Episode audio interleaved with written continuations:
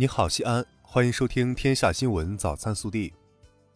各位早上好，我是今日主播李昊天。今天是二零二零年十一月十二号，周四。首先来看今日要闻。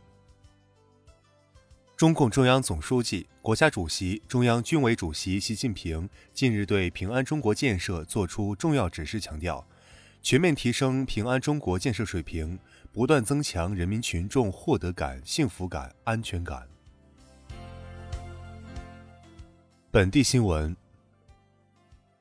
近日，西安市城管局二十五个处室分成八个集中供热包抓督导组，就今冬明春集中供热准备工作，对各区县开发区集中供热主管部门和企业进行督导检查，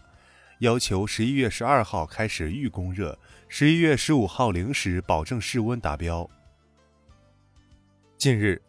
国家发改委会同有关省份异地扶贫搬迁主管部门择优遴选，并集中通报了一批全国“十三五”时期异地扶贫搬迁典型案例。其中，陕西省有六个搬迁工作成效明显县，十二个搬迁工作担当有为集体，十二个美丽搬迁安置区，十八名奋进异地搬迁干部和二十四名励志异地搬迁群众，共计七十二个县区、集体、社区和个人入选。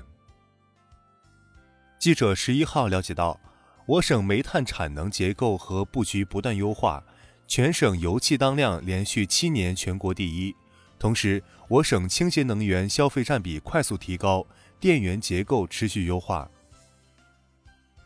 记者十一号获悉，在已建成十三所学校的基础上，经开区未来三年计划新建和扩建学校十五所，新增学位二点五万个。即日起至十六号，我市将出现中到重度霾，并伴有中到重度污染时段，请市民做好健康防护措施，尽量减少户外活动。儿童、老人及易感染人群应尽量避免外出。记者从国家统计局西安调查队了解到，十月份西安食品价格环比下降百分之一，其中畜肉类、薯类和水产品价格降幅较多。西安猪肉价格环比实现两连降。记者从市公交集团获悉，幺三二路公交线路将于十二号调整，增设纺园五路公交调度站双向、洪庆新苑双向两个站点。截至十二号零点，二零二零天猫双十一全球狂欢季最终交易额达四千九百八十二亿元。京东双十一全球热爱季累计下单金额超两千七百一十五亿元，再次创造了新的纪录。从陕西省双十一区域购买榜来看，西安位居榜首，在西安雁塔区成为购买力最强的区域。陕西人最爱买的 TOP 五排行榜分别是手机、面部护理套装、沙发、羽绒服、毛呢外套。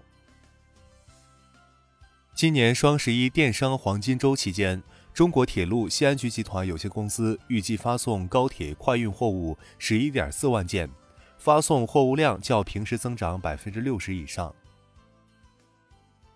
西安市邮政管理局预计今年双十一期间，西安快递总量将超过一点一亿件，日均处理量一千三百万件。此外，记者获悉，今年双十一，陕西首单快递仅二十一分钟就完成了拣货、出库到送货的流程。为了进山看红叶、拍照发抖音，两名女青年竟然不顾危险走进杂草丛生的山林，结果迷了路。近日，呼义警方经过七个多小时的艰难营救，两名女青年成功获救。警方提示。进山游玩一定不要贸然选择偏离旅游主线路，一定要注意自身安全。如果迷路，一定要选择在第一时间报警。记者十一号从陕西省林业局获悉，北京师范大学虎豹研究团队近日在国际动物学会期刊《整合动物学》正式发表研究成果，揭示了陕西省子午岭林区是华北豹关键分布区，这里生活着约一百一十只华北豹。是迄今我国已知数量最大、密度最高的野生华北豹区域种群。国内新闻：历经三次审议，十三届全国人大常委会第二十三次会议十一号表决通过了《退役军人保障法》，这部法律将于二零二一年一月一号起实行。十一号，十三届全国人大常委会第二十三次会议表决通过了关于修改著作权法的决定，自明年六月一号起实行。国务院根治拖欠农民工工资工作领导小组办公室日前印发通知，决定从十一月六号至二零二一年春节前，在全国组织开展根治欠薪冬季专项行动。对查实的欠薪违法行为，各地区要做到两清零，即二零二零年发生的政府投资工程项目、国企项目以及各类政府与社会资本合作项目拖欠农民工工资案件，在二零二零年底前全部清零。其他欠薪案件在二零二一年春节前动态清零。十一号，教育部网站公布研究生导师指导行为准则，其中明确，导师要合理调整自身指导研究生数量，确保足够的时间和精力提供指导，不得违规随意拖延研究生毕业时间，不得以研究生名义虚报、冒领、挪用、侵占科研经费，不得侮辱研究生人格。不得与研究生发生不正当关系。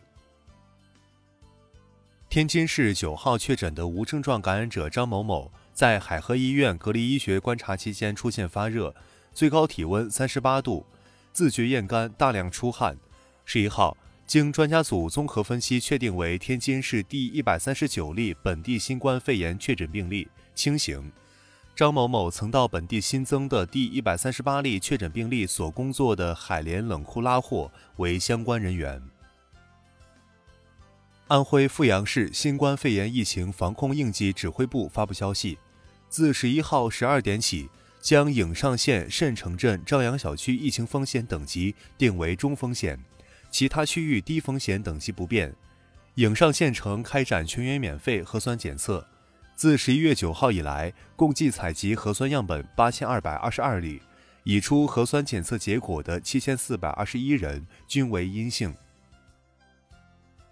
十号，湖北潜江市发现一例境外返鄂人员核酸检测阳性，十一号，经专家组初步认定为境外输入无症状感染者，经调查。该感染者十月十六号从哈萨克斯坦经白俄罗斯明斯克州乘国际航班入境到内蒙古呼和浩特市，经当地集中隔离医学观察十四天后，于十月三十一号解除隔离。十一月一号从呼和浩特市乘飞机到达武汉天河机场后，转乘地铁至汉口火车站，乘坐动车到潜江。目前，当地正在对其曾经活动场所进行全面排查。有关信息将及时向社会公布。十号，河北张家口宣化某幼儿园被曝给学生吃腐烂变质食物，有五十二名学生出现症状。宣化区委宣传部回应称，相关垃圾袋中的变质肉馅和腐烂菜品为食堂餐厨废弃物，药品包装袋为食堂职工王某服用过的药物包装袋。全员除三名幼儿因身体不适请假外，其余均正常入园。涉事幼儿园园长已被停职。近日，一名男子从苏州湾大桥坠落，被困太湖五个小时。听说救人必须靠船只，八十岁老渔民李桂英主动请缨，摇着小渔船带救援人员冲向被困男子。由于救援及时，男子最终脱险。老人说：“只要能救人，就高兴。”目前，警方正为他申报见义勇为。天文专家介绍，如果天气晴好，十三号清晨早起出行的公众将有机会在东南方低空看到新月抱旧月的美丽现象和金星合月的浪漫天象。以上就是今天早新闻的全部内容，更多精彩内容请持续锁定我们的官方微信。明天不见不散。